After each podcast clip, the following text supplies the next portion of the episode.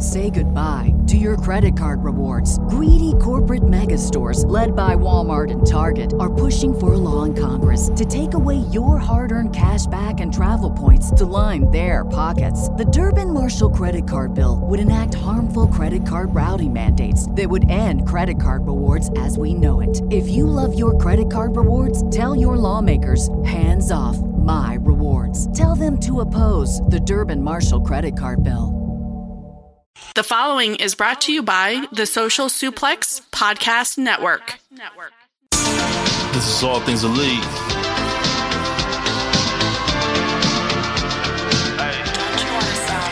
Welcome back to All Things Elite. Load up the pod, man, it's on when we speak.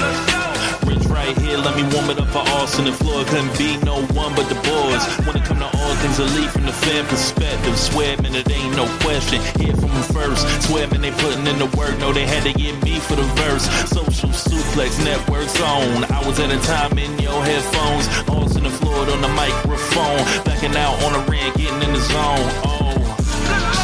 Pulling up the show, give it seven stars, you already know. Who else could it be but the show with the proclivity for positivity? I'm gone.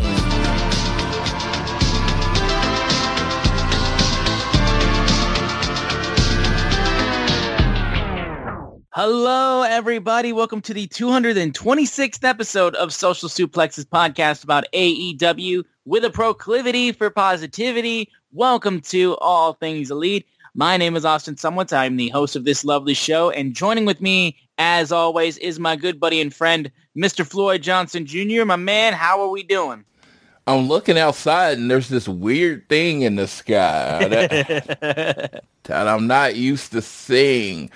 Oh yes, everyone, we are recording during the day. I can see the sun. I am a night walker, as all of you know. I work at night. I sleep during the day. I am a true vampire. But today I am wide awake because I leave for Revolution in 24 well, actually way less than 24 hours, 6 a.m. on Saturday. Uh, way less than 24 hours. So I am great. Uh, it's there, you know, it's Sting's last match. Um, I, I'll tell you, this will be my, I've been to every revolution, so this will be my fifth revolution. I am super excited. Uh, I, if you would have asked me in November if I was going to Revolution, the answer was no. I was just like, you know, uh, just, you know, trying to do less this year, blah, blah, blah. They announced, oh, yeah, Revolution's going to be Sting's, Sting's last match. And oh, like, shit. well- Yep, I'm going. Because uh, uh, I, I, I did a post on my Facebook, I mean, uh, Twitter, way too long. I mean, to sum it up, pretty much my life and Sting career has kind of just run parallel. And uh, Sting has, you know, been a big part of my wrestling fandom for most of my existence. A huge part. I, I would venture to say the biggest part of my wrestling fandom, if I want to be honest. So uh, to be there for his last match uh, is uh, is is surreal. It is a piece of my childhood going away, and the fact that he is actually getting his flowers, getting everything, getting honored in this seemingly perfect way is just like like I know I'm going to cry Sunday, and I'll tell people I am not definitely not a crying public person. Why did I say I wasn't going to see Iron Claw? Because you do not Yeah. cr- like crying in public. I am not a crying public person. I'm not. Last year, uh, when Cody lost at WrestleMania, they welled up. It was close. It was close, but I was like, you know, Yeah. and I and I got out of there. I got out of there, and, and I cried at home in the middle of the night like a real man. You know what I mean? I soaked my pillow. No, just kidding. But- no, not kidding. No, I I did cry, but you know, like a real man part is a joke. But uh, Yeah, yeah, yeah, uh, yeah, uh, yeah. And I had my moment. So, like I said, not a crying public person. So, I I imagine at the end of the match, and we'll talk about all the results. I mean, like this, this is just kind of my opening salvo or whatever. But at the end of the match, there will be tears. Not, not because I'm sad it's over. not because I'm sad it's over, because it's been done so perfectly. His run in AEW has been so perfectly. I can't be sad it's over. It's because I got to experience it. Mm-hmm. My first time seeing Sting on TV, 84, 85, I'm like, it's barely when I could barely develop memories, you know, like as you know, I remember my brother talking about the Blade Runners and how they could beat the beat the Road Warriors. I remember that was a big thing, you know. And my brother loved the Blade Runners, and we were watching TV, and I'm like, I don't even know if we saw it every week. Again, this is I'm three or four, so to when I say I I just have this fleeting memory of it. It's uh yeah, that's what it is. And but I do remember uh you know Surfer Sting debuting uh, and uh, Clash of the Champions one. Uh, I watched again this week, and it was just like, wow. I remember forgot how much good stuff was on that show, and uh, and I didn't know. I honestly didn't remember that was from Greensboro because you know they said Greensboro means a lot to Sting, but they never specifically said why, or I never heard it. So again, I always say that because I don't want to say never. They might have said it, and it just was a comment that never stuck. Uh, but then uh, uh, Clash of Champions, Greensboro Coliseum, Greensboro, North Carolina. That's the match that made Sting.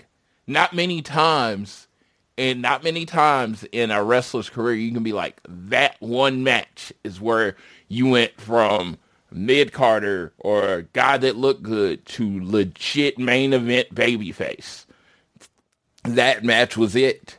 That was the match for Sting. So the fact that his last match is in that same city and basically, you know, I don't think it's the same stadium. I think they've of course rebuilt it, but you know, in in, in spirit, the same building. You know what I mean? Yeah, yeah, yeah. Yeah. Uh, it, it's it's a perfect circle. It's amazing. Uh, you know, it's one of those things that I, I don't know the conversations back, so I'm not burying anyone. But I would have loved WWE and Triple H and all of them to go all in with AEW on celebrating Sting. Not for ratings, not the tribalism, throw all that shit away. I mean, dude, you know, even do a little segment on Raw and SmackDown. Not talking about the show. They don't have to sell Revolution but saying Sting's going to have his last match this week. Sting has been this important part of professional wrestling for the last 40 years. Let's nod our head. Let's congratulate Sting, and they all do it together. I know he's in the hall already, but it would have been nice if like the tribalism could go away for one week. And like I said, don't even say that he's going to be a revolution. Don't even say the time the show's going to be or anything like that but in like a they have like a hundred videos on their show give them a two minute video of just saying thank you sting for everything you've done for wwe especially since that's sure. where, that's where you know he had uh, what he thought was going to be his last match so i don't know I don't know. It means a lot, I, and like I know I'm not. I'm trying not to ramble. I'm. I'm like consciously not trying to say the same thing over and over again, and make uh because I mean Sting means a lot to me. If you can't tell, I mean, like mm-hmm. I said, mm-hmm. I don't tweet a lot. I, I mean, I've been tweeting a lot this week, but I don't generally tweet a lot. So to take time and make that long ass uh, long ass tweet, not something I do, but no, Sting Sting's worth it. Uh, you know, Winter's Coming. I remember they announced Kenny Omega, the first Winter's Coming versus Jon Moxley, and that's when I decided I was going. And then I found out like Sting was going to debut. You know how the wrestling world works. Uh, yeah, and it was like I was there. I was there, and I even said uh, so many first in my life. The first wrestling figure that was bought for me was a Sting figure. Think about that. Like yeah. I always had hand-me-down toys, you know, all sorts of hand-me-down toys. Don't get me wrong. So it wasn't like that was my first regular figure, but the first time I my brother bought a wrestling figure. He went out with his money and bought a wrestling figure for me. It was blonde Sting. It was the man called Sting. So yeah, I don't know. Yeah, yeah, it means a lot. And this show's gonna be short. I, I, was telling we in Austin we were discussing it. He got work to do. The show's gonna be short. It's gonna be basically dynamite uh, review this and but yeah, when I talk to the Stings part, I might go on a little bit. I'm gonna try to keep it short now that I've already had this long thing, but yeah, Sting means a lot to me. Yeah, and again, like I've said up and down about how great Sting's time in AEW has been. It's seriously you you don't get a lot of instances where like sometimes where a legend comes back and like the longer they stick around the less and less they feel like that legendary wrestler. Like the longer like in no disrespect whatsoever but like the longer undertaker tried to continue to try to close out his career the way he wanted to the more and more the mystique started to fade away. Now he saved it ama- amazingly with him bringing back biker taker and everything like that um, and he was able to go out the way that he should.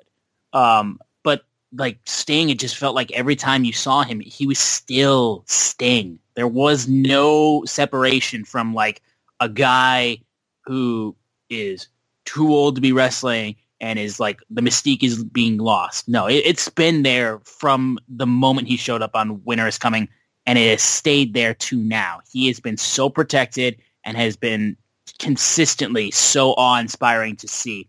As somebody who did not grow up watching Sting. First time I saw Sting uh, was his WWE debut. Uh, I, I saw all of his stuff previously, like I'd watched his stuff, but like first time I ever saw him like in a live in like in a live capacity was that, and like one of my favorite AEW moments of all time still is Forbidden Door one, where Sting supposed to come out, he doesn't, and then Bullet Club comes out, lights go out, and then you look up in the rafters and Sting is there lights go out. He, he appears now on top of the stage and like on top of the uh, entrance stage, and he dives off it. Fucking one of the craziest things I've ever seen. Um, and yeah, dude, I mean, like he's just he's the icon for a very good reason. It's going to be wild to think that this will be the last time that we see this man uh, in a wrestling ring. Uh, the Stinger has been such a huge part of this business, and like we are so grateful for everything he's done and it's just going to be a wonderful send off. Um, and we'll we'll talk about the match once we get into the uh, more uh, prediction parts of everything. But we got a lot to get into with this show. Of course, we had the go home show of Dynamite that we're going to get into. But before we get into everything, guys, we want to make sure you guys are downloading this fine show on Google or Apple Podcasts. If you listen to us on Spotify or wherever you choose to listen to us, give us a share with your friends, family, coworkers, whoever you wish. Rate, review, subscribe all of that nine yards and follow us on social media at AT Elite Pod on Twitter. You can also follow at Social Suplex. They make this show possible and have a bunch of other great podcasts you should check out. I am at Austin Szumowicz, S-Z-U-M-O-W-I-C-Z. And Floyd is at Floyd Johnson Jr. on Twitter. Uh, and the big news of the week, of course, is we are heading into the weekend of Revolution. Uh, card looks like it's going to be amazing, and we'll get into everything uh, when we get into our predictions. But we'll real quickly go and uh, review the go home show of Dynamite. The one thing I will mention from Collision is the no DQ match between Powerhouse Hobbs and Sammy Guevara from Collision this past weekend because my God, they beat the shit out of each other. Like, holy crap. Like, I, I had to mention that at least because Sammy's spot off of the ladder through a table. Sammy literally got his knee dropped onto the barricade and like thing looks swollen after the fact. Uh, it was an insanely, insanely good match uh, and uh, a very uh, definitive win for Powerhouse Hobbs uh, to get the win, who I think is just getting better and better and better. Um, I love the fact that we're really making Hobbs look like a, a big threat. Um, so I had to mention that match though because holy cow! Hey, so in speaking this, and I'm not going to go off on a long tangent, but that that match had me watching because Sammy Guevara, of course, he's considered one of the four pillars. Uh, early, in, early in his career, you know, with the TNT title, uh, he was like super hot when he won the title from uh, Miro. And I just, I, I just think about it, and it's like, you know, you look at the four pillars. Darby's elevated. He's a main eventer in AEW. You you could pretty much put him in the main event of any pay per view. He works. MJF, absolute main eventer. Probably, you know, you know, the young face of the company, if, you know, as that. And then I was looking at Jungle Boy, which, you know, I think there's some stuff always. I think they're uh, really Jungle Boy is one of those situations where you like, man, he might not be where you want to, but if you think about it, he's still only like I think 25, 26. He's very, very young. You know, he's still very, very much got his career ahead of him, so they can get him right. But Sammy, man, Sammy was so hot at one time. I literally just like, man, that guy's gonna be the future AEW World Champion. I there was no doubt. Fans were around him. He had Fuego with him, and it was just like I don't feel that way anymore. And I, you know, like I, you know, definitely, I think this does not take away from the talent, not take away from Sammy's hard work, dedication to event. I mean, just that match, all the bumps he took, he was amazing. I, I really wanted to say this because this is a thought, and it's a thought. It's not meant to disparage Sammy, but it's just it's wild how much I don't feel that about him right now. Like the match was amazing and Sammy can always have that amazing match, but when I look at his trajectory going forward in AEW, I don't see him as a main event guy. And it was just at one point in time it felt like he was going to be. You know what I mean? Yeah, no, I totally get it. Yeah, it's like so that's I'm like when I say this, I'm not disparaging Sammy. I love Sammy Guevara. It's just his book. Dude, when he was coming out with the freaking panda mask, I was like, what is this guy about? Like Yeah. I couldn't get a read on him and he's so very perfectly like found his like find, found his role and has just really honed his craft and he's like he's damn damn good. Yes, it just seems like some booking, some injuries, some bad timing. It looks felt like at a point in time his career had been kind of snake bitten. So I hope they fix it. I hope they fix it. But it's just like as a person that five years in, you know, uh, first time, you know, one of the first times I saw Sammy Guevara live, you know, was like the show apparently that got him signed with AEW, and you know, uh, that over the five years, I've seen him go up, down, and he's just kind of in this lost area right now. And I, you know, with someone as talented as him, and he has so much big match talent, I hope they can get that right. For you- sure. And I think mean, I you- think him and Tay having a kid too also make yeah, like, yeah, and that's what I'm saying. That's why I was saying there's been a lot of things I didn't want to say that specifically because I didn't want to be like blaming the kid. No, It's- yeah, but I, I yeah, he, he had, he had yeah. more priorities change uh, over it. Yeah, but when Okada, Osprey, you know, all this talent coming in, you know, it's like You want to see Sammy lock up with those guys. Yeah, I want to see Sammy lock. Oh, him and Osprey. Oh my God, that's, that's definitely a dream match. He- Puppy! Winston came to say hi. Hi, Winston. Winston! How you doing, buddy? Uh, I don't think I've been giving him enough attention today, but actually, you know what it is? Guess what he's not used to seeing Not used to seeing you talk while doing the podcast in the morning. in the day. Yeah, this Yeah. is not. You're not supposed to be up right now. I'm supposed to be being quiet so you can sleep right now, and it's like really weird. and, he's like, "So you're awake? So let's play." You know. um, no, but uh, no, I want to see more for. I, I want to see more for Sammy. This is more of a kind of shout out to the ether to keep Sammy important. Remember who he is in the company, and it's it, it's crazy to me this, and I think this is one of the things that I think the Tony Khan Productions might be missing is the use of ROH, right? Sure. He's kind of on the down speed, but because you kind of got all the belts tied up in Eddie Kingston right now, right? Why can't you? Why couldn't you be fe- featuring Sammy Guevara like every week on uh, ROH, getting ready for a ROH World Title match at like Supercard of Honor or something? Still keeping him important, still keep him in it. Like you have all these belts. He could be in some type of thing because the Don Callis thing. Come on, I mean, honestly, and I, I want to be honest, they putting on great matches, but do you care about this feud at all, Austin? No, uh, Don Callis has fallen. Like his heat is like dissipating so quickly. Like I know, like the fans are keeping it up, booing him relentlessly whenever he talks and stuff like that.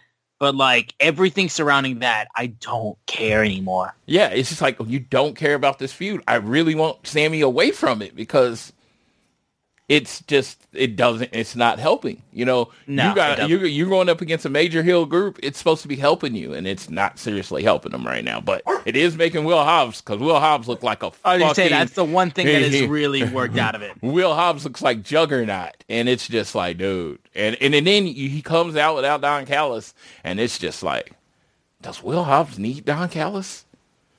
I was gonna say, yeah, I mean, for the point where he can eventually get out of there. Yeah, no, and I'm not even saying Don Callis is doing anything bad. I'm just like when he cuts his very angry promos and then he just goes out there and destroy anybody. It's like Will Hobbs is Will Hobbs, you know. You know, Yeah. he stands on his own. But we're going on on tangent. Let's go. Yeah, it's all good. Yeah. Only one last thing I would mention from Collision is the fact that, like, I mean, it's a no-brainer. If you haven't seen Danielson versus Akiyama, like, fix that. Like, Yes. that match. Really good match. Oof. Really good ending that uh, logically led into a different match.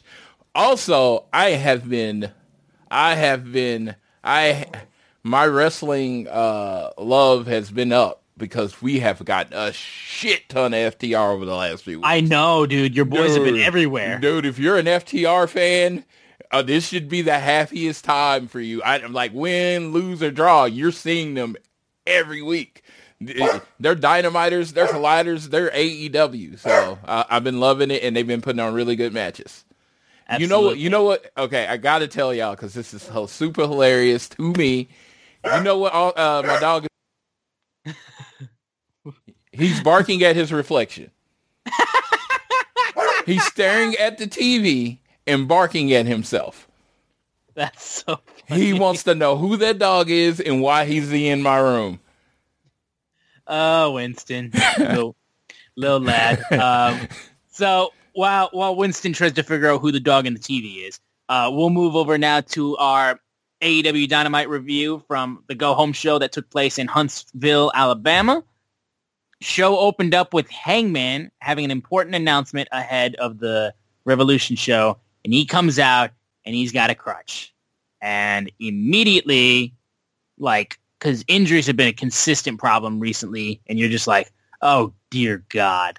Uh, so he comes out and he's like, doesn't look like a promising start to his speech, uh, and he talked about AEW and the opportunity opportunity this company was for us to rise people's expectations, and they accomplished so many things like that. Talked about winning the world championship in 2021 as the biggest accomplishment of his career, and uh, uh, hated the fact that this became a three-way, but you know what?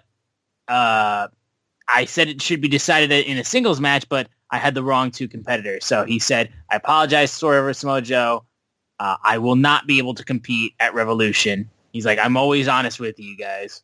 Uh, I will not be able to compete. Swerve comes out, and I'm fully expecting a Drew McIntyre level. I prayed for this and it happened moment. Uh, he comes out and he's like, I've tried to kill you. We've been at war these last six months. You tried to kill me. I didn't expect this to happen. I uh, I targeted you because of everything you accomplished. I have the utmost respect. If I said I didn't have the utmost respect for you, it'd be a flat out lie.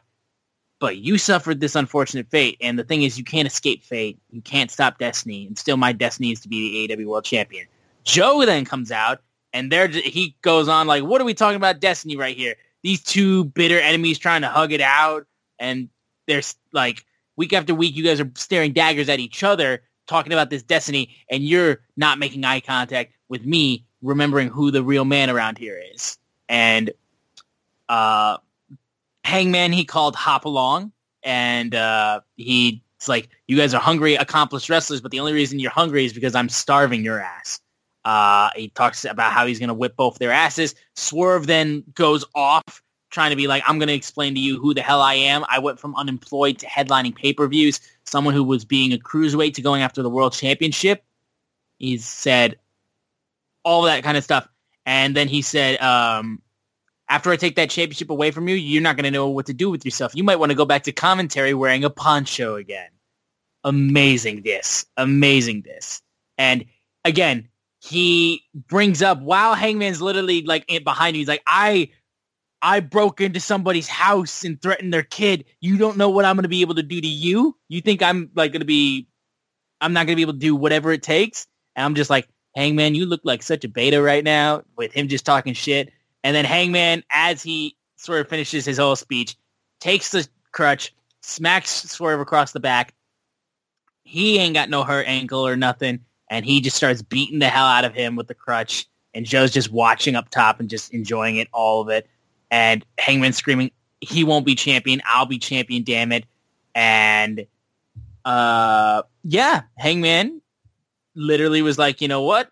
I'm so psychotic. I'm just gonna lie my way to be able to get an open shot at uh, taking out Swerve with a with a foreign object." Uh, this man is is a man possessed. He is psychotic, and he is doing everything he can to kill him. Uh, and I have also small thing. Why the hell did Hangman go up the, the face tunnel after that whole ordeal? He lied about an injury to crack a man in the back, and yet he's going up the face uh, tunnel. I thought the idea was that Hangman was kind of being the heelish kind of persona, and Swerve was honestly more so even kind of becoming a bit more face. It seemed like we were getting ready for a double turn, and now we got Hangman going up the face tunnel. That man is not a face. Well, I got Cowboy is not a face. I got to say this about this, and I will say this: AEW has ne- has done this. It face and heel is the wrestler's perce- per- uh, perception of who we are, who he is. Hangman feels justified in everything that he's doing because that man crossed the line and went into his house. Sure. That man drank his blood. You know what I mean? Or he drank that man's blood. I don't remember how it went. But they made each other bleed. So he feels justified in everything he's doing to Swerve. Hangman is like, I don't understand why the fans don't hate Swerve because this dude's a fucking monster. You know what I mean? And and so Hangman sees himself as a face, much like Cody saw himself as a face. You know what I mean? As in the character work. It's like Yes. he's a heel, but he sees himself as a face. He sees himself as justified, right? He's like, dude, what this man has done to me, everything I'm doing to him is justified. So that's how I see it. That is how my No, brain again, has it's, fixed. It's the, it's the perfect spot for him because, like I said, he's just he's he's so taken aback. Like, why do people like Swerve? Yeah, like, after why do you like this man this has done. man? Yeah, like this dude is the devil. Like he's like, and it's not like Adam Cole. He is worse than Adam Cole. He broke into my house and was breathing on my kid. It's like, yeah, no, I it's one of my favorite storylines because it's kind of complicated, and it's but it's very simple. Swerve has drove Hangman crazy. And now Hangman is looking at Swerve being popular and everybody's cheering him and he cannot understand why. Yeah, he does not. He does not understand. like, so, okay, all right, you got the fans. You stole the fans from me, but that's all you're getting. You're not getting that title. You're never going to get that title. I don't care what I have to do. I don't care if I have to fake an injury, which is completely against who I am. I don't care if I have to sneak attack you. I don't care if I have to purposely injure you, which is completely against who I am. I am doing everything I can to keep you from being the champion. Yep, exactly. Um, I love the character work in this, and this title match has got me so excited with all this. Um, it's going to be a so well done. I just, I just know it. Uh, we then had uh, the the Young Bucks come uh, to the show, basically being like they're looking for Sting, and uh, they want to thank him for his contributions and conduct his exit interview as they ha- hold white baseball bats. And then also in terms of the meeting that they had with Ric Flair last week, he said it went great. Uh, so we'll uh, move over to the trios match of Eddie Kingston and FTR versus the BCC, Moxley, Claudio, and Danielson. This match, was exactly what you like when you say these six people are wrestling. It's exactly what you would imagine. yeah, and also too, they went for a while. Like it felt like, honestly, it felt like a significantly longer Dynamite match than I'm used to. Like I, just- it it felt long, and but I did want to say it didn't this. it didn't overstay its welcome, I will say, but like they beat the hell out of each other that entire time. Yeah, and I, I just wanted to say about this match, it was just like if you saw the card before the show, there wasn't a lot of wrestling announced.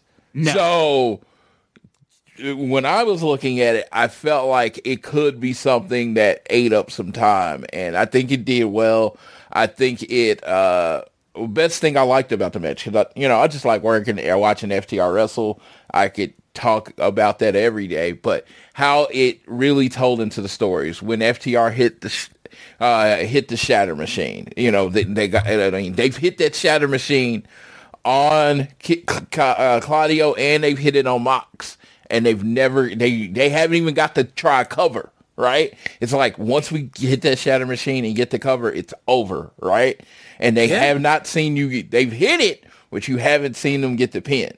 And then uh, Bryan Danielson is like, I mean, this is New Japan in a three way. He he just like dominates Eddie Kingston, and he looks like this huge threat for Eddie Kingston in the pay per view. And I just thought they uh in the in the realm of the triple or in the realm of the trios, they still told they told both individual stories that are going on, and I thought they, they did it well as foreshadowing towards the pay per view. Yeah, no, they they did everything possible to make you like itch to see these guys go at it in the tag match on Revolution. Um, and again, teasing Eddie and Danielson because, like I said, those two matches are probably going to be some of the most hard hitting matches of this entire uh, show. It's it, I mean, it's so th- exciting. There are so many matches like on this show that are like for certain, barring like some kind of major like thing happening. I'm not, you know, I'm not going to even put the word out there or anything, but major thing happening. There are so many like certified, these are going to be amazing matches on this show. This six man represented two of those matches. I'm like, you put Bryan Danielson and oh, Eddie yeah. Kingston for that title. That's that can main event any dynamite. That can main event a collision. You know, like, and you know that's a main event match. And then you have FTR, literally one of the two uh, most decorated tag teams in AEW history. And then you have Mox the, champion's been the most. Claudio, very much, very much important part of this company. And it's like you put them all in the ring and it's just like that can be the main event of any show. So it's just like you have two main event matches on this pay-per-view and neither one of them are the main event. Yeah, I know. It's honestly kind of nuts just considering the talent and the star power that's in these two matches. Uh, so again, it's going to be so exciting when these matches take place at Revolution. Uh, we then had the official welcome for Will Ospreay, who is officially all elite. All of his obligations with New Japan are wrapped up. He is here for full time work. Um, this was he, this was like the most Will Ospreay promo that ever Will Ospreay. Yes. I, I, you know, they everybody's like, oh, like Samoa Joe, he's just an ass kicker, you know, and you have Eddie Kingston, and he does it. Will Ospreay does a promo, and like he, I've seen a bunch of different types of promos from Will Ospreay, yes. but this one is probably one of my favorite because he comes off as so relatable, you know, in this promo, and then you know he reminds you in the same promo that he's put on some of the greatest matches in AEW history when he wasn't even part of AEW. He exactly. beat the top tier of AEW and he wasn't even part of AEW, which I will tell anybody this. You know, you talking about laying the groundwork for you, someone signing with your company before their contract's up. Tony Khan did that, and he did it well. You know what I mean? He's he putting made this sure that nobody can ever say like, "Who's Will Ospreay, Motherfucker, yes. they've shown you. Yes, this dude is putting over Orange Cassidy, one of the biggest stars. Chris Jericho, their first champion. Like he is beating the some of the biggest names in the company. And he does hasn't even debuted yet. And uh, dude, I just thought this was perfect as an introduction of Will Ospreay for uh, some people that you know may you know I wouldn't say first time, but one of the few times that they've seen Will Ospreay of like type of character he is. I, I mean, I think he's gonna get a massive following uh, for there's that part people that just like real characters. It's like when Will Ospreay cuts a promo, it's just Will that man cutting a promo. You know what I mean? It's not like this. It's never feels like he's working. It just no. feels like you know, I'm I got to fight or whatever, and let's do it. And I, I and I, I just think he's amazing because it's so him. He doesn't again, like you try. said, too, he, like- he doesn't. He doesn't try to be anyone else. And, the, and like you said, with the relatability aspect too, yeah, this yeah. man went from talking about like they lost my luggage. I, I had to make a whole ordeal trying to get here because I Yeah. didn't find my luggage until Thank- I eventually did find it. But then also remember, I beat Orange Cassidy and I beat Kenny Omega, and I pinned the first ever world champion Chris Jericho. I haven't even gotten my first match as a signed wrestler, and I'm already bet like further along than anybody else in this company. like you could literally put him in a world title match or inter, uh, international championship match, it. and it'd be fine. Because I mean, yeah, he's beat like some of the best. I mean, he I think he had a singles match with Dax, and they put on a banger. I mean, this dude has been protected so well that you've already put in a lot of equity in him, and he hadn't even debuted in your company. I know, I know. Um, then Don Callis family comes out and uh, they're all just being like, "Yo, we're gonna steal the show at Revolution." At the end of the day, uh, the real winners of this match is gonna be the Don Callis family because everyone's gonna be all good. Because you know, it's like Michael Jordan and Scottie Pippen. They go hard against each other in practice, but come together and win championships. So he's like, "Shake hands, you two, Takeshita and Ospreay. This is history in the making." Uh, and they shake each other's hands. They pull each other back in at both, uh, and then they're just talking shit a little bit.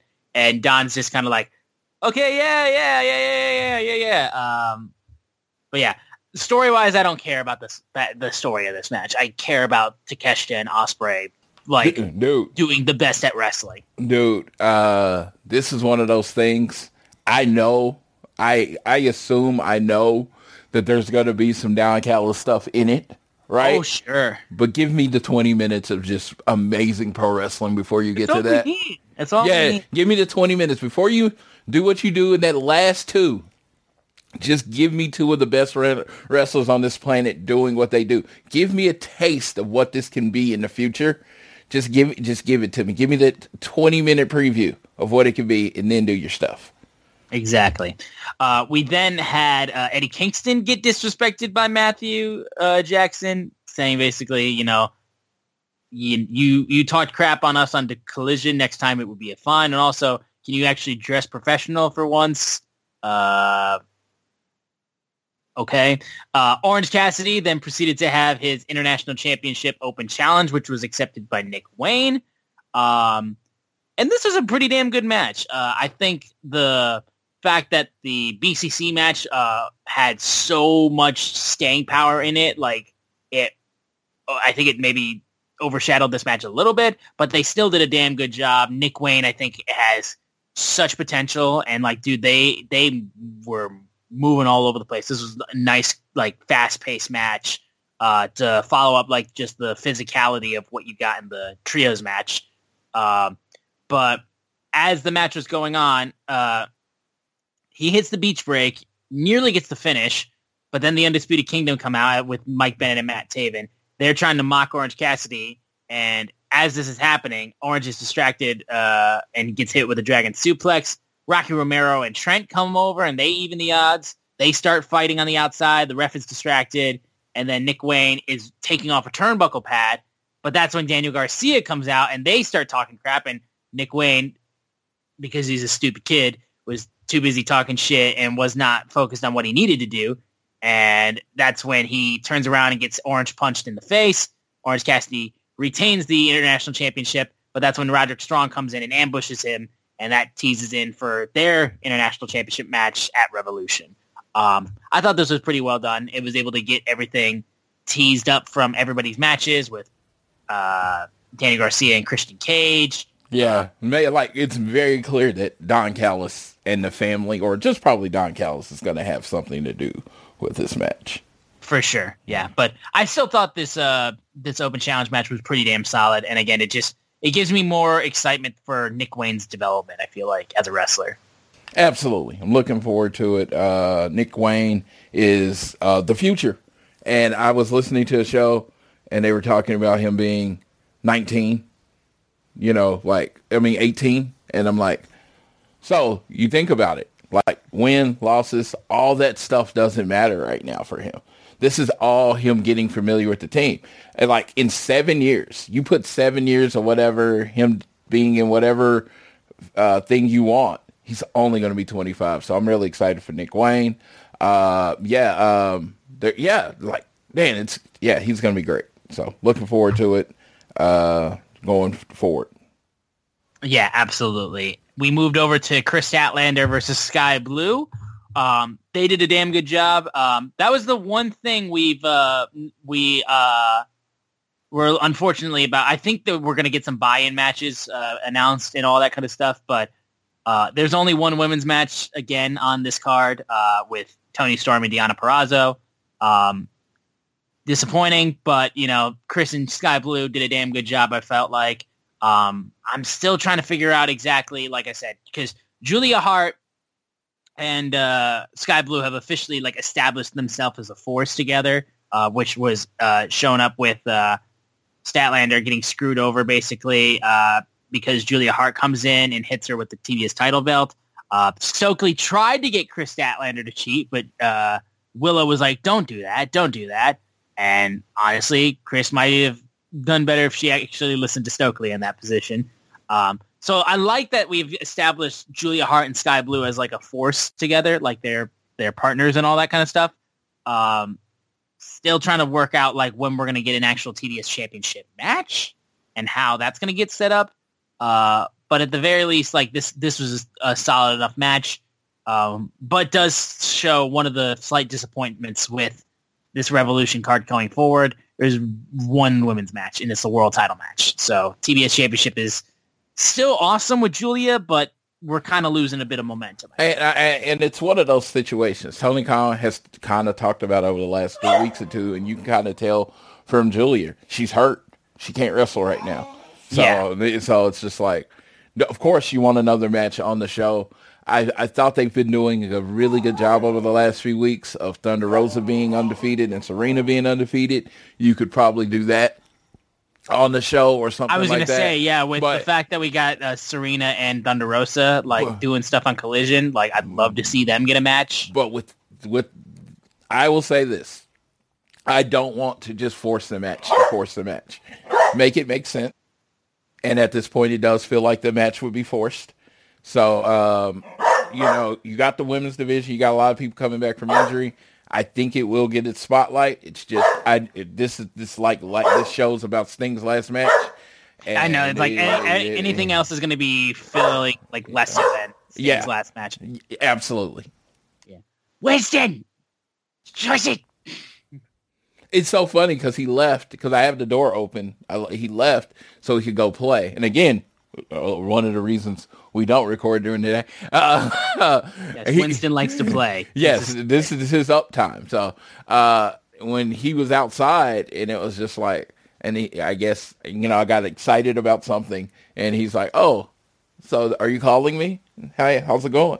I'm here if you need me." Oh, see, this is why I have cats, though. I got my my little girl Nina sleeping on my bed, and she's just passed out, not making any noise. Oh, dude, dude. Yeah, I, I get it. Uh, were you ever a cat person, or were you always dogs first? Oh no, dogs first. Uh, my experience in life, I've never been around a lot of cuddly cats. Oh, ne- my cats are super cuddly, dude. I, my my one cat will literally the this we're off topic and then we'll get back to the schedule. My one cat, I'll be in the shower, I'll get out, I'll start drying myself off, and she and he will be meowing like, "Let me in! I I need attention." Like I think you're drowning in the shower or something. Like let me in. I need to save you. And I'm just like, mm. dude, what the hell are you talking about? And funny enough, that cat's name is actually Darby. yes, uh, that's funny. Uh, yeah, no, like I'm uh, like I said, I mean, in the big scheme of things, we've, I mean, we're just about to hit. We've had them for what four months he's we're still learning each other. So oh sure, absolutely. Yeah, yeah no, but uh, he, he's a good boy. He's just he's very... a good. He's just he he wants to play like exactly twenty four hours a day, seven days a week. He wants to play. You could wake him up at one a.m. where he's, passed out and he's, he's like, let's play, let's play, let's go. I'm like, I'm uh, pretty sure he needs another dog, but I'm not getting another dog. You know what I, I mean? Say, yeah, that, that, that's a whole commitment in itself. Yes, I totally get that though. Um, now, in the EVP's continued search to try to find Sting, uh, they eventually went into his dressing room Uh, to which I swore, I swore they were going to make a jab at Punk with this, but that's just me being paranoid and all that type of shit. Uh, ironic. Uh, but uh, they break into his locker room, and then there's baseball bats hanging from the ceiling. Uh, love the mind games. I love the secrecy of when we were going to see Sting. So I thought that little moment was cool. And then A bunch of yeah, like nice little callbacks to. I was like, I like his these career. callbacks, and it led to the biggest one of the night, which we'll talk about. Uh, but then we had uh, Lionheart Chris Jericho versus CMLL's Atlantis Jr., co- uh, accompanied by Atlantis Senior, and I loved the videos they showed from CMLL's like uh, archive of Jericho wrestling Atlantis Senior, and like tying that into him wrestling his son. Uh, I love the fact that they like showed that this is like this is historic for Jericho's career, like of him wrestling in CMLL, and it was just really cool. Um, they did some really good stuff in this match. There was a point where like Atlantis Jr. like jumped, like did a tope suicida, and like just freaking so smooth, so well done. Um, and uh, they he he played he performed very very well. I've never really I've never seen either of these guys personally, but like they move he moved so well and like it was just awesome to see this kind of like blast from the past uh, in the current day. Um, as the match was going on though, Jericho uh, uh, looked he did an amazing Hurricanrana off the top rope. Uh, looked for the Judas effect, missed it. Uh, he got his backbreaker finisher, which looks so hard to do, but like was so cool. Uh, he got out of it. Nice transition into the walls.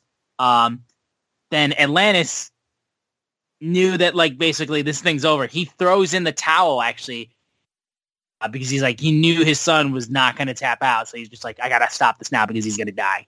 Uh, and Jericho gets the win by uh, by uh, by that, and uh, thought it was damn good. Honestly, it was a nice little small uh, story told in this one match, uh, calling back to the history of these guys' careers.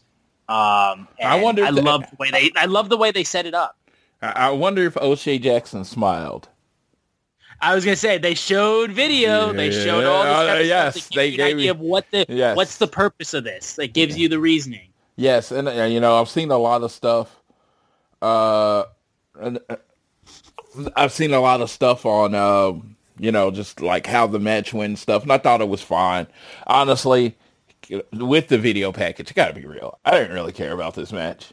I, I just didn't. I'm Yeah. like, it was pretty decent. You know, it was fine A- as an introduction to Atlantis Jr. Uh, I did like the uh, idea that Chris Say goodbye to your credit card rewards. Greedy corporate mega stores, led by Walmart and Target, are pushing for a law in Congress to take away your hard earned cash back and travel points to line their pockets. The Durbin Marshall credit card bill would enact harmful credit card routing mandates that would end credit card rewards as we know it. If you love your credit card rewards, tell your lawmakers hands off my rewards. Tell them to oppose the Durbin Marshall credit card bill. Jericho is technically a face right now, right? Yes. But you know, he th- he thought, oh yeah, I could go out there and you know put on a nice friendly match, technical match, but that's not going to help this kid develop in America. He has to see the type of uh, experiences and the type of opponent you're get, and people are going to be ruthless. And it was funny. It was like in beating the crap out of him, he was mentoring him, and it was like it's not a common wrestling storyline. So, uh, but it's not a common wrestling storyline, so it probably didn't like you know like with me, it didn't like like grab my heartstrings. But the fact that it was different, it was something different. It was something you don't see a lot. I thought that was really cool. And he taps him out, and he's like, oh, he does all this stuff, and then he hugs him because I didn't beat you up because I wanted to win. Beating you does nothing for me. But how I beat you and how I showed you how ruthless you have to be is going, that beating is going to do more for you in the future than it ever did for me. That was the lesson I was going to give you. And Yes. he set it up in the interview that that's what he was going to do. He was going to like, I'm going to be ruthless because this is how people are here. Hmm. Yeah, no, I love the way, like I said, the way they built this up in just the single show that they had um, was honestly very well done. Um, we move into the final moment of the night, though, as Matt and Nick they come out and they have their sting, their bats in. They uh, are looking down the ra- like the crowd, and there's multiple people wearing sting masks. And he rips off one of the fans' sting masks, and it's just some random dude. Uh, and then uh, one fan removes his sting mask, and it's Darby Allin. He jumps over and starts fighting the Young Bucks. Um, that's when the Bucks start getting some of their uh, damage out on Darby, uh, hitting the EVP trigger, laying him out with baseball bats. And then that's when they call out Ric Flair. And Ric Flair is walking down gingerly as the Bucks continue to beat up on Darby. Matt gives Ric a, a, bat, a bat, and that's when Flair winds up and then pokes Nick in the eye and then chops Matt and then just starts trying to fight back and then he gets low blowed and they start beating up on Ric Flair. Um, first of all, absolutely pointless. Like that whole tease of the fact of like, oh my God, they're gonna have Ric Flair turn on Sting thanks to the Bucks and all that kind of stuff. Pointless.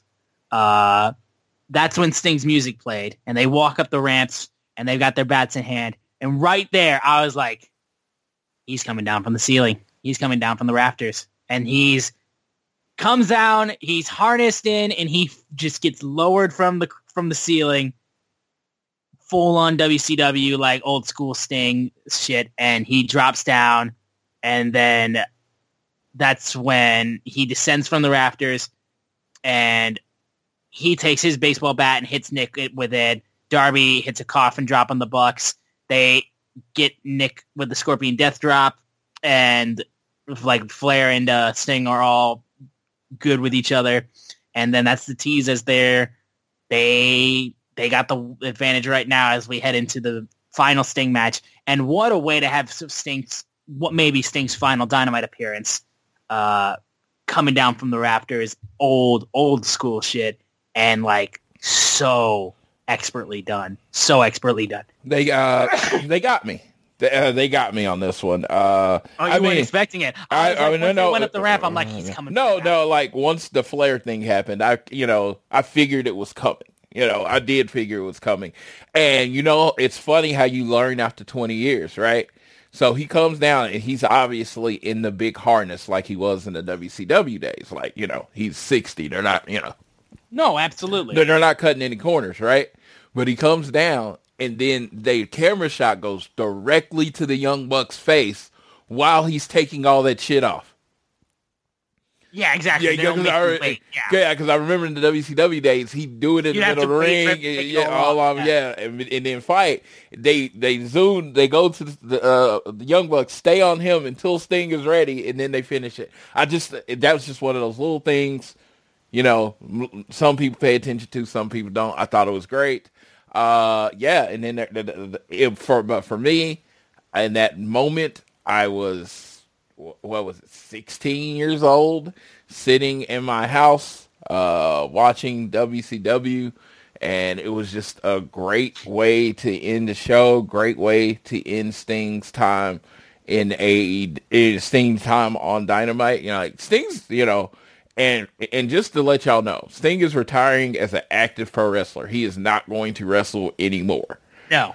But he's still going to be around. They have made that very clear. So if Sting is ever in Darby's corner and stuff, don't be like, I thought he was retired. Don't. They have let you know that he's still going to be around the company. This is his time as an active wrestler. He's a little older in age. I mean, and honestly, it's funny because his last match is Sunday. If you look, that dude has meet and greets at different cons for like the next five months. He ain't stopping. He's just gonna, you know, 65 year old body probably shouldn't be taking bumps and jumping off of. Might be a good idea. yeah, yeah, it might be the time to say. He even way. still thought it was crazy when he was mm. jumping off of shit like uh, yeah, just a couple years ago. yeah. So Sting's gonna be around. I just wanted to let you know because I just don't want to hear that on, the, even though you probably still will. I don't want to hear that on the internet. Like, oh my god, I thought he was retired. Yes. He's retired from wrestling, but he's still Sting. He will still be an elder statesman in the company. Tony Khan says he's welcome to come back and get on the headset. And if you haven't Go read Darby Allin's player. Uh, I was just gonna say, yeah, yeah, yeah. The way that he speaks about Darby, it's like, you know, they say don't meet your heroes, and like he met the right hero. Like, Yeah, and and it's so funny. Sting has been in wrestling like legit 40 years. I think this might be like the 40th 40th anniversary of his debut. Uh, or not, this what it would be 50th? No, no, like 84 20. Yeah, 50. 50th anniversary of his debut. So, he's been in the uh, uh, 50 years and in this world of professional wrestling where there's a lot of blackbiting, backstabbing, all of this. Literally, don't hear anything bad about Sting. nothing, nothing bad. Like, you don't. And it was just like, I remember Sting was going to be the third guy in the NWO. And, you know, he was just like, and they was like, they gave it to Hogan and it blew up. And they was like, Sting was never really bitter that it was Hogan in the NWO, long as it worked. And it was just like, yeah, you, like 50 years and you don't hear anything bad about Sting. Do you know how hard that is? Dude, I am I am 43 and I'm pretty sure some people will have something bad to say about me. I don't know what it would be because I try to be pretty good to people, but I'm pretty sure somebody would have something bad to say about me. And it's just 50 years in the carny industry that is professional wrestling and no one has anything bad to say about them. Yeah, I mean that's Stinger for you. That is Yeah. Stinger for you. That right there, though, is our AEW Dynamite uh, Go Home Show review. Uh, now for Rampage tonight, we also have to mention too because uh, it'll go into our all our pay per view uh, predictions. The Meaty Madness match got canceled. Uh, injuries and basically they it wasn't able to be set up the way that it should have been. You know what I mean? Like there was not like the only people they had were I believe Hobbs, uh, Wardlow, and Brian Cage. I think it's not enough. Uh, uh, if you're gonna do, like I said, I said if you're gonna do a match called Meaty Madness, it has to be all the way over the top. And Yeah. with the injuries to guys like Miro and all that kind of stuff, like you weren't gonna get to the level that they needed. So they just scrapped the match completely. I figured in my mind it was at minimum, at minimum you needed six people, and I I think for my own amusement, the butcher had to be in the match because Yeah. how do you have a meat madness match without? Uh, me and Johnny Hungry hasn't really used the meat man very often. Then He hasn't since, he, since he and the rest of the Dark Order have been heel. But yes, having that small dude that he's really jacked. If you look at him, Oh, yeah. he's he's a small dude, but he's jacked. It would have been my own personal little ha ha moment. But yes, I mean, but if you're gonna have a meat madness match and you, you, you're you're you're paying tribute, I know you're not saying it, but you're you this got to be for Big E. Come on, Yeah, you, you, need, s- you gotta find a way to make that Yes. as like he can just be or like not even a ring announcer. Just have him send in a video to introduce No, the match. So that's yeah. all. That's see, all. I had this thought, and this is just a, a side thing. Never expect to see it, but I was like, dude, have like like like set a weight limit, right? And then you Yeah. see like Ethan. Well, and also if you were if you were ever if you were ever going to bring back the awfully produced uh uh weigh-in promo, the weigh-in promo that they did for uh Cody and uh Anthony Ogogo, yes, you bring in the weigh-in, you get an actual digital scale though, yes, and you do the weigh-in for this match Mm-hmm. when you get all six plus big Vi- meaty men weigh in and then you just say all of their weights. Yes, vignettes for weeks of Ethan Page trying to eat as much food as possible so he can be in the meaty match. Oh my god!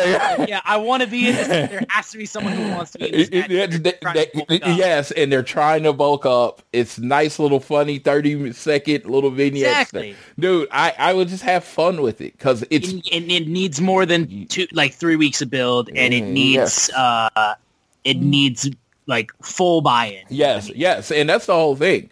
It, it, I was never against this, this match. I was I wanted to make it meatier.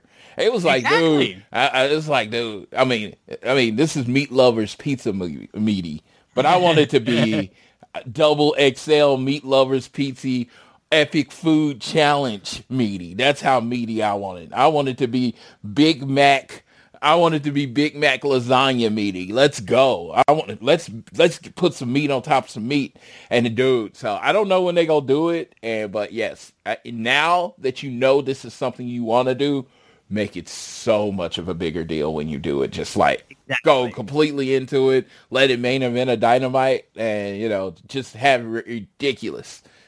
Yeah. So the Meaty Madness match got replaced with an all-star eight-man scramble match, which will include Brian Cage, Wardlow, and Powerhouse Hobbs. Also will include Lance Archer, Hook, and Chris Jericho. And uh, the winner of this match uh, gets a AW title match, or uh, was it AW or TNT title match? Uh, I think it's the world title. I think yeah, world it's title. the world title. Yeah, because I mean, the, logically, if they've been building one person to really go after the world title, and he's in this match, so I think that's one of that's what's basically gotcha. going to happen. That's what I thought too. So those six guys are in the match, but there are two more spots in this eight-man scramble, uh, and they will be determined on Rampage tonight with the qualifying match between CMLL's Magnus versus Matt Sydal, and then on Collision with the match between the three-man match, which will include uh, Penta El Zero Miedo, uh, Bounty Hunter Brian Keith, and Dante Martin. Yes, and when we do the preview, we will be spoiling who won that. I'm just like I'm gonna let you know when yep. we do the preview. We're gonna go, just go ahead and say who's gonna be in the match because you know for previews purposes. Yes, we need to be able to get the whole thing in. But uh, like I said, that is our Dynamite pre- preview. So let's go into our predictions for AEW Revolution. We will start with that scramble match. Uh, so like I said, Jericho, Hobbs, Lance Archer, Wardlow, Brian Cage, Hook, and then the other two, Floyd? Are Magnus and Dante Martin. Yep. And still that, watch still watch the matches. But yeah, still watch the matches. Yeah, yes, it's for the preview purposes. yes. But uh overall in this match, my pick would 1000% be uh, Wardlow because I mean the build has been for him and him alone. The his promo that he cut prior, um, it needs to be either Wardlow or Powerhouse Hobbs. Um, I will go with Wardlow just for recency bias because of the promo that he cut last week. Uh, I think they're setting him up how he wants to be world champion, and I think this is the point where he gets his opportunity. So I'm going to go with Wardlow. Yeah, I feel like Wardlow's now the logical next world championship contender, no matter who wins the uh, the main event. Uh, so yeah, I think it's just a no brainer to go with Wardlow. Actually, I would literally be annoyed if they went with anyone else, even if I like I like Powerhouse Hobbs. It's just he has this other thing going on, and I just think what what you've been foreshadowing is Wardlow winning this match. Yeah, no, a thousand percent. Next up, we have FTR versus Moxley and Claudio. We boys here are biased. I think we are both picking FTR, and I don't think there's any way you're changing our minds. Dude, um, I will say this. Of course, I want FTR to win. It's in North Carolina. I mean, it's FTR country. It's, yeah. But would I be upset if Moxley and Claudio win? No because I do think like there, I see a path where if the Young Bucks win uh, the match, that the winner of this match is the next contender. So you know, you know, like, you know, I don't know. I like I've had many thoughts go through my head. Of course, I my prediction is FTR, and that's not that's not unbiased. I just think it makes the most sense going forward because they are a full time tag team. Yeah. And then you gave Mox the singles win. FTR needs the tag win. Uh, but you know, maybe it doesn't necessarily just end in this match and it keeps going because I've really enjoyed this rivalry. Yeah, no, I have. I've enjoyed it tremendously. Uh, we then have the TNT Championship match between Christian Cage and Daniel Garcia. I think this match will be a lot of fun. I think it's going to be a nice opportunity for Danny. Uh, I think Christian's going to do some great job of just getting him worked up during the match. But uh, Daddy Christian is retaining his belt. Yes, and I feel like again, North Carolina, this is Edge's home state. There's no way he doesn't make an appearance on this show. No chance he doesn't show up. There's yeah. no chance he doesn't show up. And I know uh, I call him Edge, and I know he's Adam Copeland, but god damn it, I've been calling him Edge since the mid '90s. I get Edge. it. I get he's it. Edge. I'm sorry. It's like I'm sorry. It, it is what it is. Uh, we then have Will Ospreay versus Konosuke Takeshita. Very well likely could be one of the matches that steals the show. I'm Um, pretty, Ospreay will once again continue his incredible run that he's had, but get his first win as a signed AEW competitor, and he will beat Konosuke Takeshita. Um, and I do not think he's going to show respect to. Well, I think maybe he'll try, but Konosuke will like beat the shit out of him. And like the I, the idea of the Don Callis family coming back as one after this match, I do not think is going to be the case. the greatness of this match cannot shock me. The only thing that would shock me is that we get a clean 100% finish. I Right. think you save that for another time. Um, yeah, uh, but the up until the end, it's going to be amazing. I mean, of course, you you bring Ospreay in, all this hubbub. Ospreay has to win. You know, even if it's by DQ or whatever you're to do. I mean, that's my WWE brain saying DQ, so maybe it's not DQ, but whatever you do, Ospreay has to be in it. Uh, it would be the most Will Ospreay thing to do. The most Will Ospreay thing to do. Because if, if you followed him for years, this man loves to lose. To lose his debut match in AEW. That would be like the most Will Ospreay thing to do ever. But Oh, no, yeah. uh, no, it's going to be a tremendous match. Again, I was going to sit in the hundreds. They announced this match. I said I was going to be in the second row, and that, and that, and that is just how much I respect uh, how what these two can do in the ring. And I think this is going to be the first match of a very long story. Oh yeah, no, no question. Uh, the Continental Crown Championship will be defended by Eddie Kingston versus Bryan Danielson. Like, dude, I mean, those two matches, if they put those side by side, like, fucking hell. Um, That, that's a pay per view with nothing else. I know, for real. Um, That, that- I mean, that's a pay per view. I mean, Exactly, Like, dude. dude, These- it's just like the how loaded Revolution is with wrestling is crazy. It's I know. crazy how loaded this show is. Like, I, I can't like FTR's on it. The show, and I can't tell you that's my most anticipated match. Do you know how rare that is? I know, I know. Yeah. Um, now, for me personally, because Danielson and Eddie Kingston have been tied at the hip for the entire Continental uh, Classic type of shit. Danielson was getting one over Eddie when the tournament was going on, which led to him starting like well behind in the eight ball. Uh, but he was able to work himself back and win the entire tournament and win the Continental Crown Championship. I think Danielson's getting this man back, and I think Danielson's actually going to become your new Continental Crown Champion. Dude, that's what I want to happen. I think Eddie Kingston has been an, an amazing first Continental champion. But the best version of Eddie Kingston is chasing pissed off Yes. Eddie Kingston.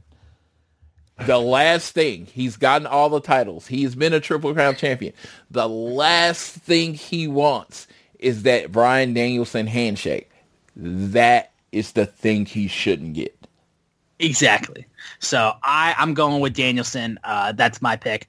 And I think Eddie, this could be just such a good, like I said, the, the way these two guys have been tied at the hip, it's honestly like since uh, All Out this past year, this has been one of their best stories, I think, uh, that they've just rivalries, I would say. Like Eddie and Danielson, just beasts whenever they face off against each other. Yeah, absolutely. Uh, I mean, they understand it. Their styles very much complement each other.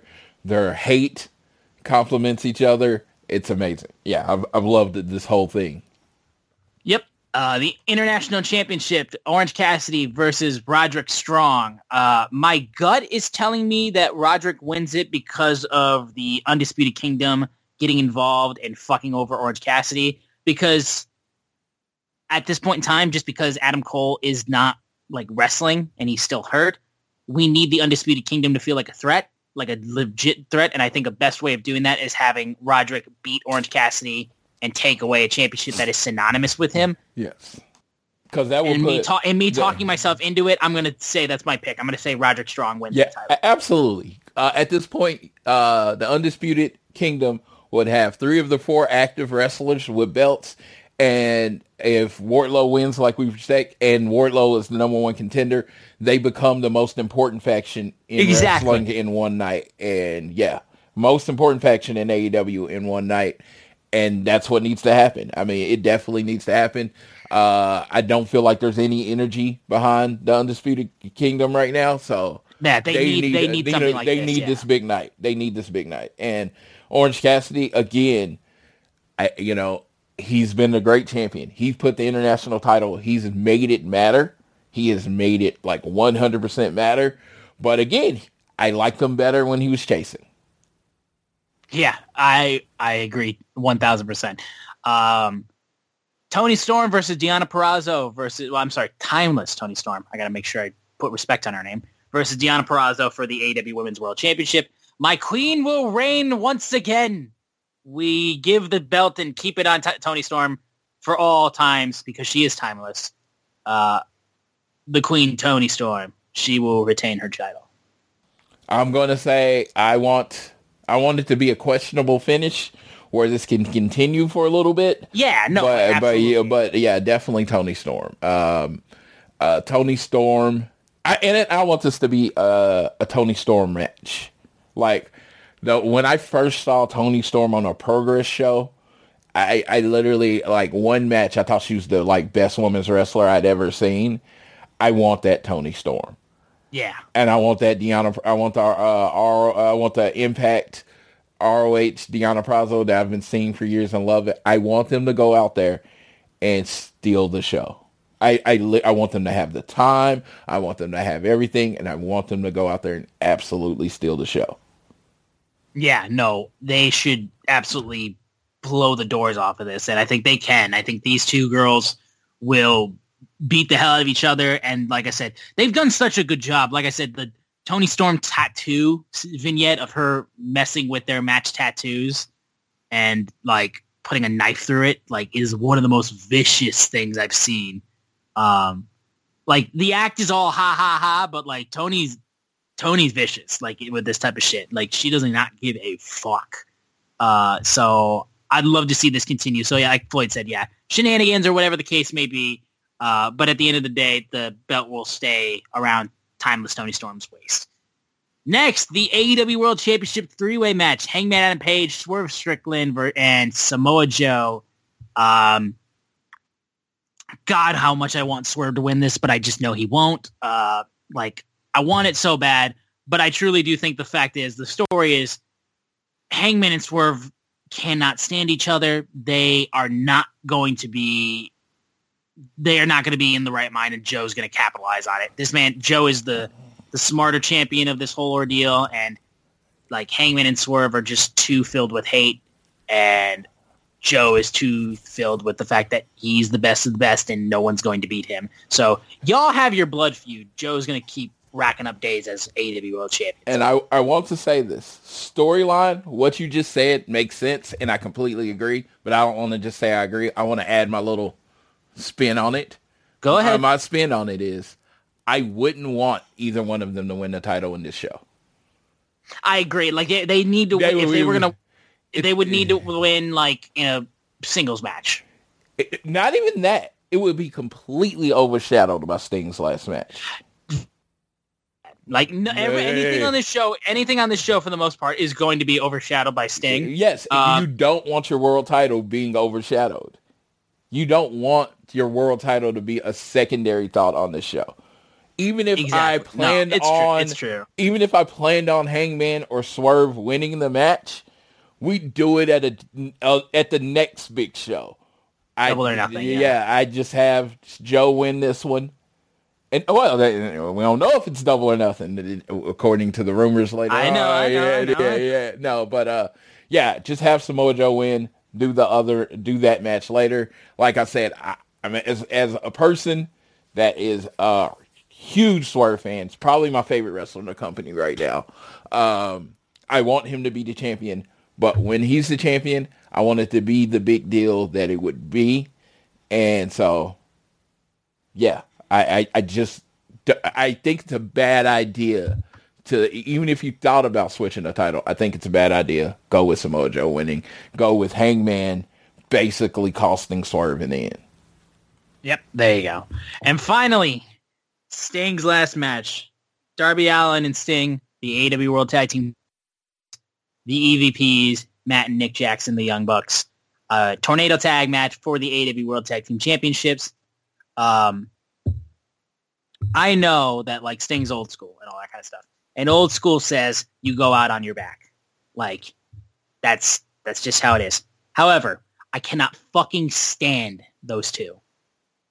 Uh, they are really good at their just job. Fuel, just just fueled by hate, just fueled by animosity, just fueled by the fact that I wish they like went away. Uh, I want Darby and Sting to win, and Floyd honestly put together an amazing thought that I think he'll mention in his uh, in his uh, prediction. Yeah. Um, that I agree with a thousand percent because I think it would it would make it would help the tag division moving forward. So uh, it's Darby and Sting. Fuck the Bucks. Yeah, so Darby and Sting, that is my prediction. Want to get that out there first. And, you know, do Sting hopefully does the, you know, the the speech at the end and we all cry and hug each other and we were all there for it and it's amazing. Yeah, yeah, yeah. So I want that is beside the point.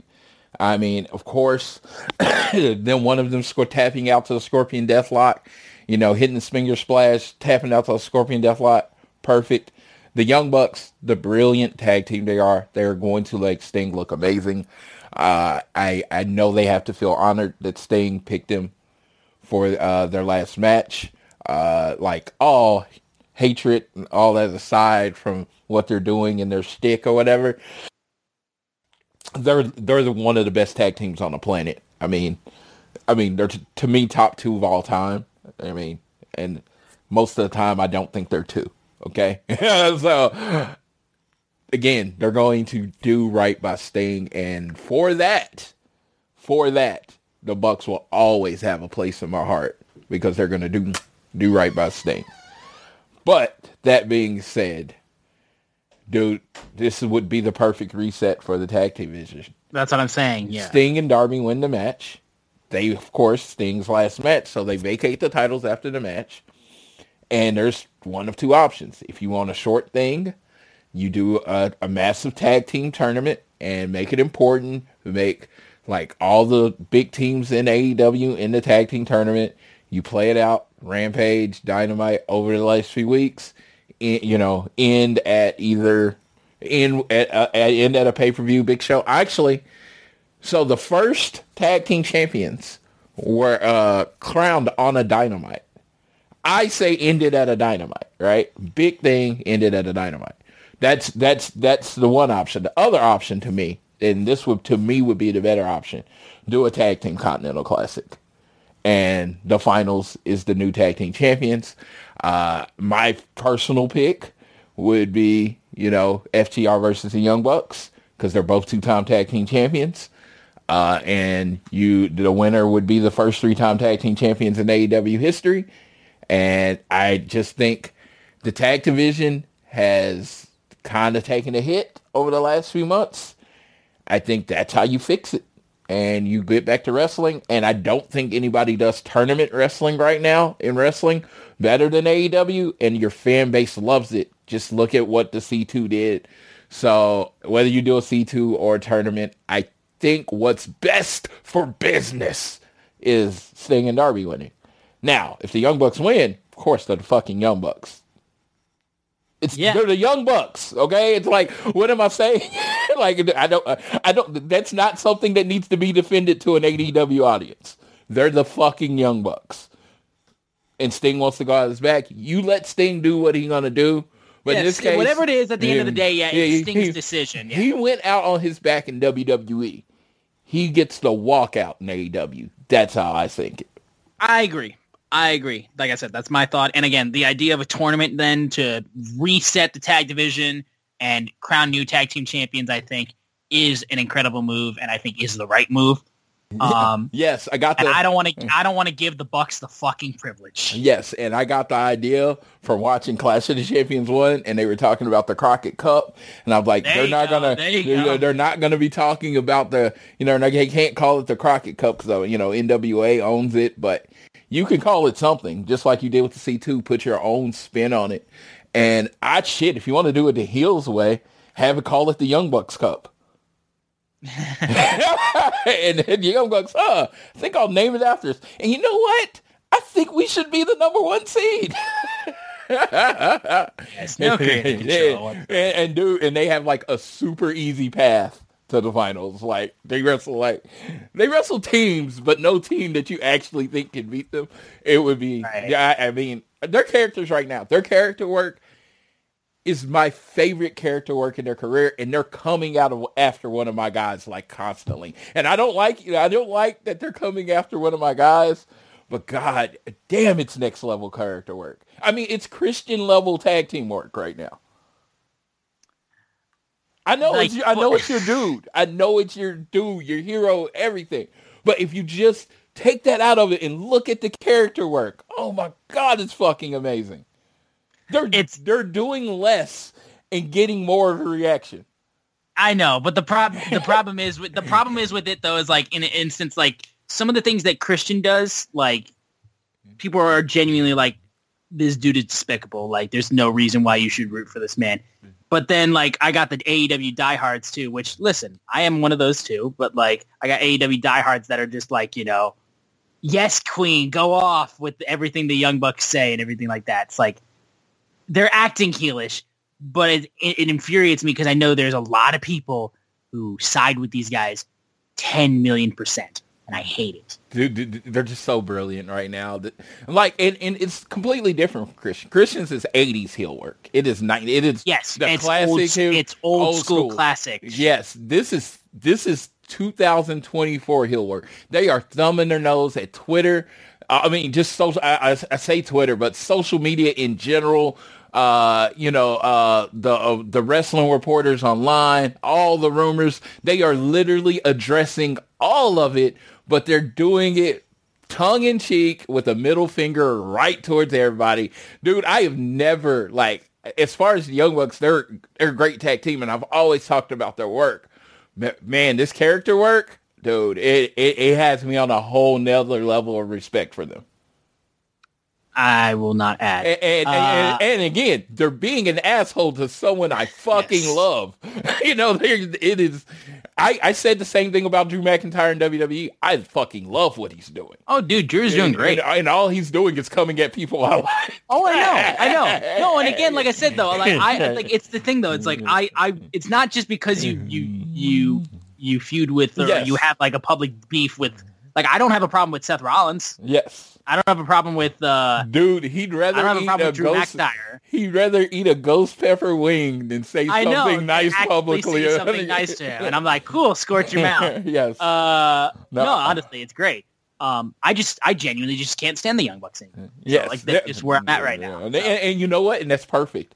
That's where they want you. They want me here exactly, and the thing. Like, Yeah. it, it pisses me off because it's well, exactly what they want. and let Like, me I- tell you. and there's nothing I can change about it. And- there's and- nothing I can change about it. And as much as I fucking love what they're doing on Sunday, when that music hits, I'm booing from the time they go out Good. and any time they do anything good. Boo- I hate them. allowed to fill in I the void that I them. won't be there. For. I hate. I'm booing for you. I am booing for all of the CM Punk fans out there. I am going to boo to the point where I might not be able to work on Monday night because my Yeah, voice is going I don't know. I honestly don't know if you will have your voice by that point. Yes, because I am going to boo the shit out of Young Bucks, and it's like as much as it's a, as much as it's the like, oh yeah, I, I do hate you. It's a tip of the hat to the excellent work that they're doing.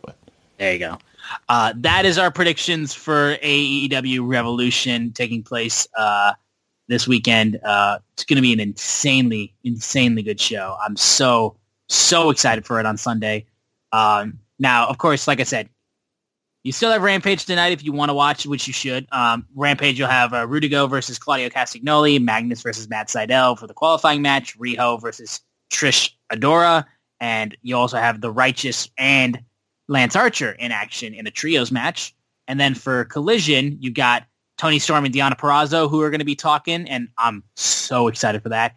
Penta El Zero Miedo versus Brian Keith versus Dante Martin for the qualifying match for the All-Star eight-man scramble.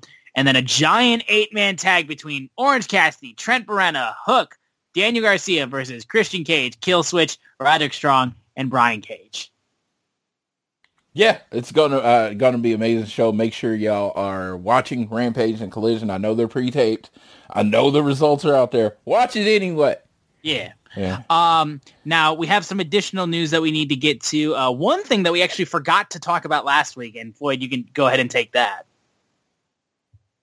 Yes, uh, AEW uh, hired uh, hired. Um, God dang it! I had the page up, and I guess I exited out of it.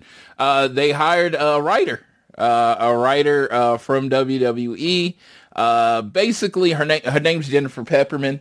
She's just gonna, from what TK says, it's not gonna be like a change in direction, but she's gonna be a, a voice in the room. And apparently, uh, if you're into the backstage stuff of you know like wrestling and stuff, Brian Gewirtz, Gewirtz, I don't know how to pronounce his Brian name. Gewirtz? Yeah, see, but there's no other R there, so I think it's just Gewitz. I don't know. Look it up, but he's kind of the Rock's personal writer. He he wrote for The Rock a year. He went to work for Seven Bucks Entertainment. Apparently, Jennifer Pepperman is the equivalent of that for Miss Mercedes Moné. Uh, so also, you know, you think about it, WWE does a really good job of, you know, featuring the women's division. And if you're signing or you're hopefully signing someone like Mercedes Moné, you're going to want to put the time and the money and the effort into that women's division. You, apparently you bring someone like Jennifer Pepperman in. She worked for WWE for years. Uh, so yeah, um, yeah, I, you know, so, I mean, we'll find out if it's a solid signing. I can't, I know everyone that knows wrestling says it's a good signing, right? I can't say I know anything that she personally had her hands on in WWE, rumored or not. So I don't know if it's a good signing. We'll know in three months if it's a good signing. I think that's Yeah, we the will, fair. we will exactly. Yeah, I, like I, I honestly don't know for sure. yes, it's like this is me being like I'm a fan. This is me being honest. I'm not going to pretend I don't know something I don't know. Yeah. The first time I heard this woman's name was when she got hired by AEW. I had no idea who this woman Exactly. is. So I want to give her the, all the respect. I don't know her, so I'm not going to comment on, you know, I'm not going to be like, Like I know everything about this person. no, I know nothing about it. Tony Khan seems very happy with her uh, going forward. So let's go. Let's fucking go. I hope she's great because I don't want to watch bad wrestling. I don't want to watch bad shows. Yeah, so of course, sure, sure, like sure. her being amazing only benefits me. so Yep. I hope she's amazing. But I, I literally know nothing about her.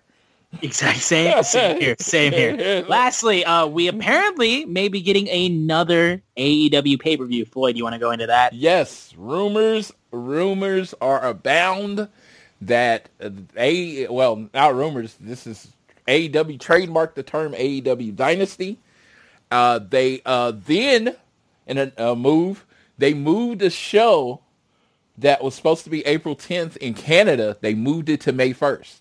So if you look at the AEW schedule, after the sh- the WrestleMania weekend, AEW, I think it's the third.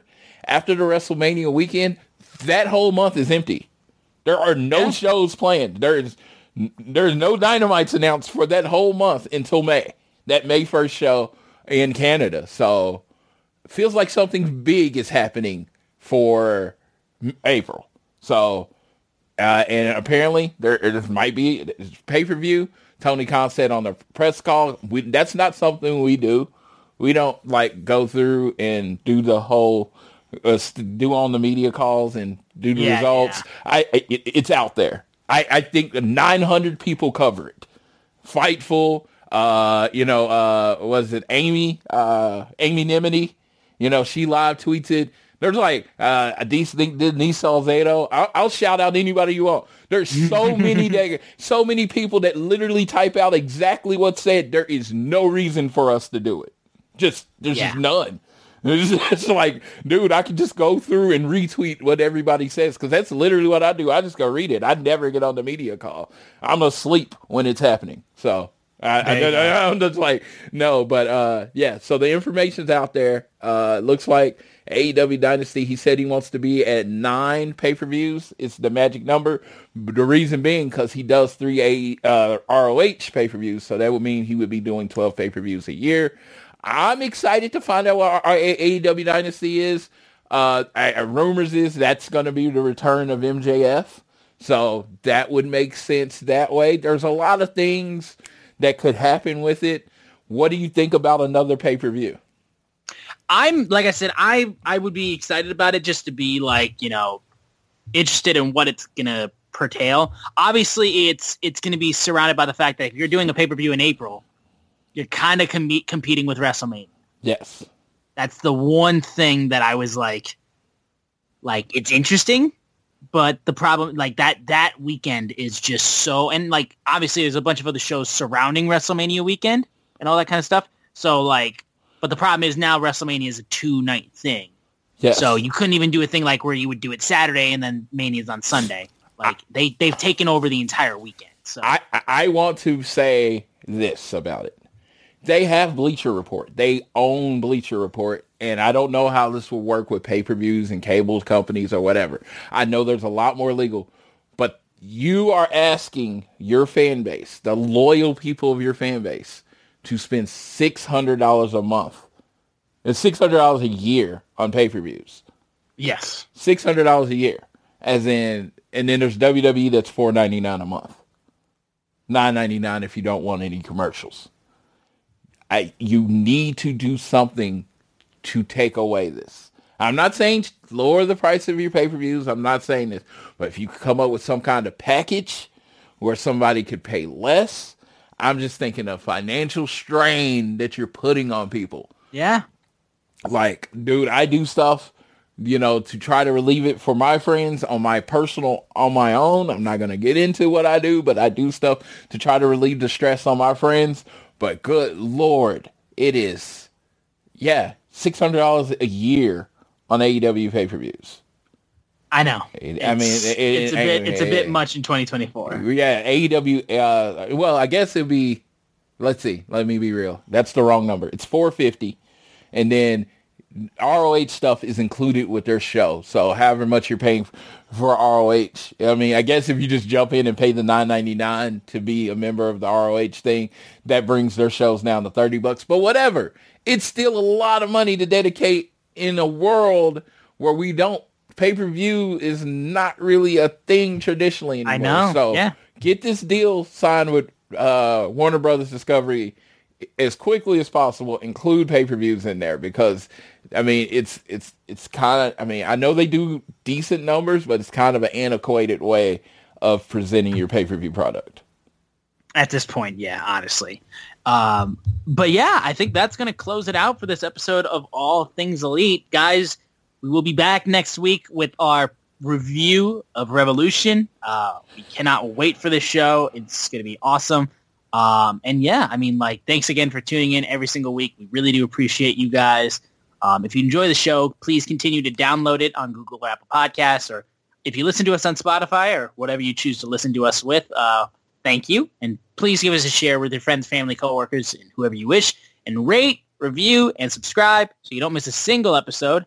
And then you can also follow us on Twitter at AT Elite Pod. You can follow at Social Suplex, who make this show possible. I am at Austin Szumowicz, S-Z-U-M-O-W-I-C-Z.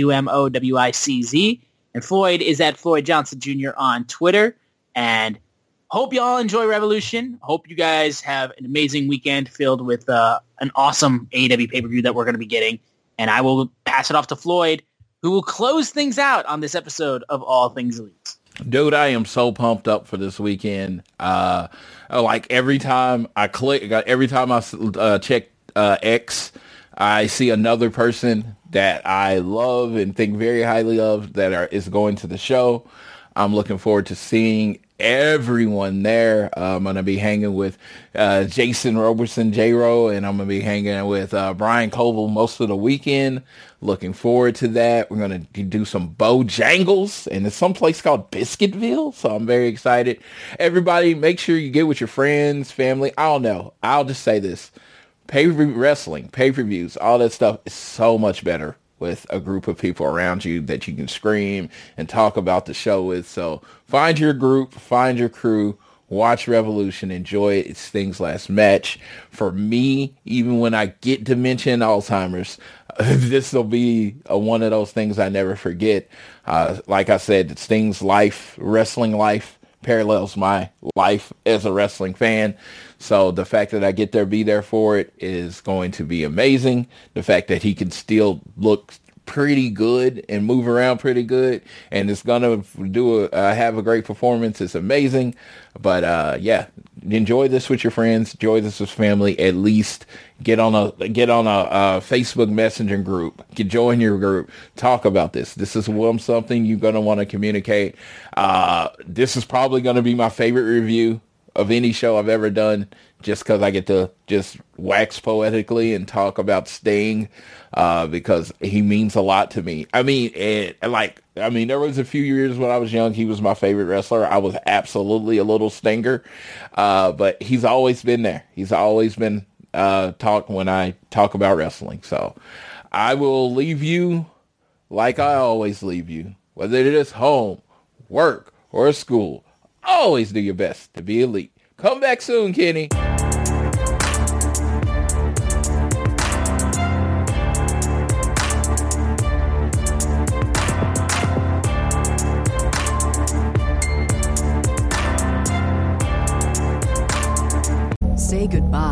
Your credit card rewards. Greedy corporate mega stores, led by Walmart and Target, are pushing for a law in Congress to take away your hard earned cash back and travel points to line their pockets. The Durbin Marshall credit card bill would enact harmful credit card routing mandates that would end credit card rewards as we know it. If you love your credit card rewards, tell your lawmakers hands off my rewards. Tell them to oppose the Durbin Marshall credit card bill.